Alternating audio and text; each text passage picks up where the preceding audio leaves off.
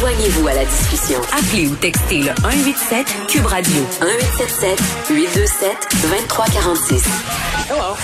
Sans grande surprise, il a été question de la campagne de vaccination au point de presse. On continue par ailleurs d'en parler alors que se déroule la période de questions. Euh, là, vraiment, on est heureux de voir que la vaccination de masse a débuté au Québec. On va recevoir 200 000 doses cette semaine. Et là, Christian Dubé vient de dire qu'on s'attend à commencer la vaccination des 65 ans et plus d'ici quelques jours à Montréal. Donc vraiment, la lumière est là. La lumière est au bout du tunnel. Même que, même que, même que, même que, on a fait miroiter tantôt euh, qu'on autoriserait sous certaines réserves les gens de 65 ans et plus à recevoir euh, d'autres personnes à l'intérieur une fois vaccinés. Il faudra voir comment ça va se goupiller tout ça. Mais une des préoccupations néanmoins qui reste, c'est de rejoindre tout le monde. Euh, et on a plusieurs euh, intervenants de différents milieux qui craignent que ce soit pas nécessairement le cas. On a parlé, euh, vous vous rappelez, quand tout ça a commencé, des aînés isolés. Là, on a commencé par vacciner les gens de 85 ans et plus. On était inquiets, est-ce qu'ils vont réussir à se déplacer? Qu'est-ce qu'on va faire? Mais là, on est dans la question des communautés allophones. Ce serait l'angle mort de la vaccination en ce moment, selon ce qu'on a pu lire dans le Devoir ce matin. Je parle avec Maud Laberge, qui est professeur en économie de la santé à l'Université Laval et qui est chercheuse en santé des populations et pratique optimale en santé. Madame Lamerge, bonjour. Bonjour. Bon, on parle ici quand même de deux situations qui sont différentes. Là, on parle euh, bon d'une population qui a de la misère euh, à avoir accès au vaccin, euh, puis on parle aussi de communication. Et là, ces enjeux, ces enjeux-là, pardon, sont liés. pour les communautés allophones, on, on, semble du côté du gouvernement vouloir faire un effort. On a traduit certaines communications. Je pense que c'est quelque chose comme 21 langues. Est-ce que c'est assez pour la rejoindre cette communauté-là, ces communautés allophones? Euh, c'est, certainement une, une, une, bonne une bonne voie, hein, un élément important. Euh, après, c'est la communication à, à, ces, à ces communautés. Donc, euh, puis je pense que là, la collaboration avec le milieu communautaire va être importante. tous les tous les, les, organismes qui travaillent directement avec ces populations-là, qui les connaissent, qui ont des liens de confiance, sont probablement les mieux placés. Hein. donc, mm-hmm. donc c'est sûr que d'avoir le, le matériel d'information dans les différentes langues, c'est essentiel, mais c'est pas c'est pas la seule le seul euh, outil ou élément euh, qui va compter. il faut que les organismes communautaires embarquent dans, dans la machine, c'est ce que vous me dites. Je pense que oui, la collaboration peut-être aussi avec euh, les radios locales, communautaires ah que, que ces populations écoutent. Donc, en fait, l'idée c'est c'est de développer des stratégies de communication qui sont euh, diversifiées pour atteindre euh, les différentes populations. Euh, donc, pas tout le monde écoute les mêmes médias ou, ou cherche leur information aux mêmes mm-hmm. endroits.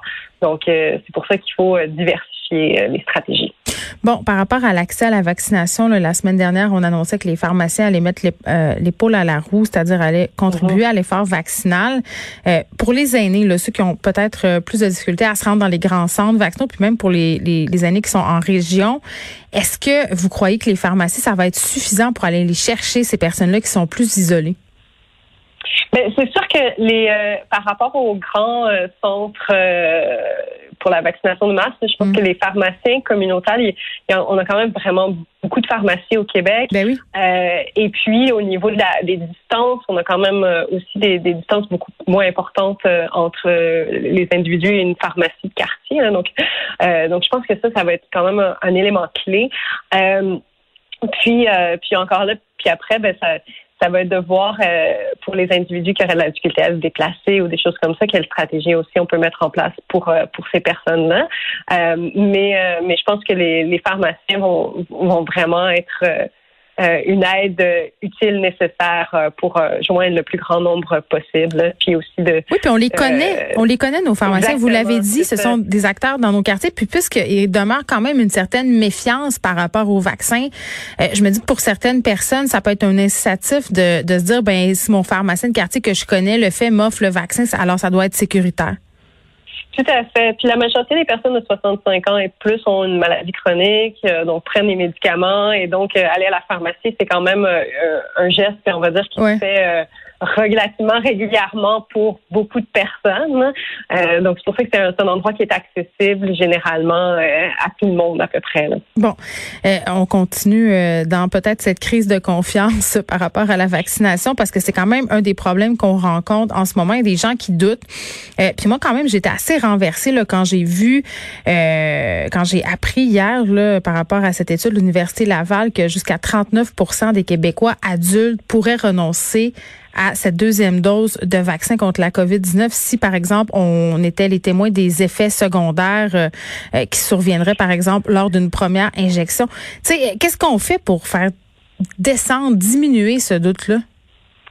Euh, ben, il y a beaucoup d'éléments, puis là, je, vais quand même vous dire que je, je, commente sur ce qui a été rapporté dans les médias, donc j'ai pas vu l'étude en soi dans, dans, son entièreté, puis donc ça, ça veut dire que j'ai une information relativement limitée. Là.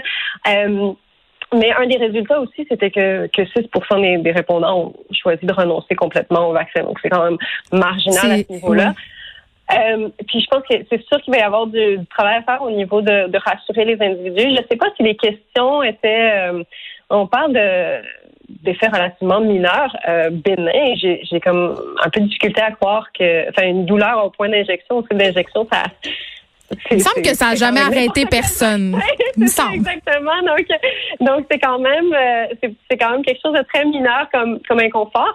Euh, je ne sais pas si dans l'étude on a présenté seulement des, des risques ou des euh, des effets négatifs, puis pas les, les effets positifs aussi, mm-hmm. parce que euh, se dire euh, ah ben j'aime pas ça me faire piquer, ok, c'est une chose, mais par rapport aux bénéfices euh, aux bénéfices mm. potentiels, il me semble que les, les bénéfices, ben pas il me semble, les bénéfices pour la population sont beaucoup plus importants. Oui, c'est peut-être un problème de communication alors, Madame Laberge, est-ce qu'on devrait taper? Ben c'est ça. Effectivement, donc il faut il faut penser aux bienfaits reliés à la vaccination et, et donc c'est sûr que il y a il y a des risques de la non-vaccination ou de la ou de pas vacciner, de pas avoir la, deuxième dose mhm. aussi éventuellement. Euh, je pense euh, les CDC aux États-Unis ont, dit qu'ils allaient permettre aux gens qui ont reçu les deux doses de se réunir sans masque. Mais je pense que ça, ça va être l'incitatif. C'est un exemple d'un bénéfice, oui, incitatif oui. à vouloir la deuxième dose. Euh, donc, je pense qu'il y, y, a cette communication à faire au niveau euh, des deuxièmes doses de, de vaccin ou de la, vaccination complète. C'est sûr qu'on a aussi euh, le vaccin Johnson Johnson qui, qui requiert seulement une dose. Très bien. Ben oui, puis c'est vrai euh, qu'en ouvrant la porte peut-être à des contacts sociaux, euh, se voir dans les maisons pour les personnes vaccinées, je pense que ça va peut-être mhm. servir d'incitatif pour les personnes qui auraient qui anticiperaient négativement, admettons, euh, ce mal de bras. Maud Laberge, merci, qui est prof en économie de la santé à l'université Laval.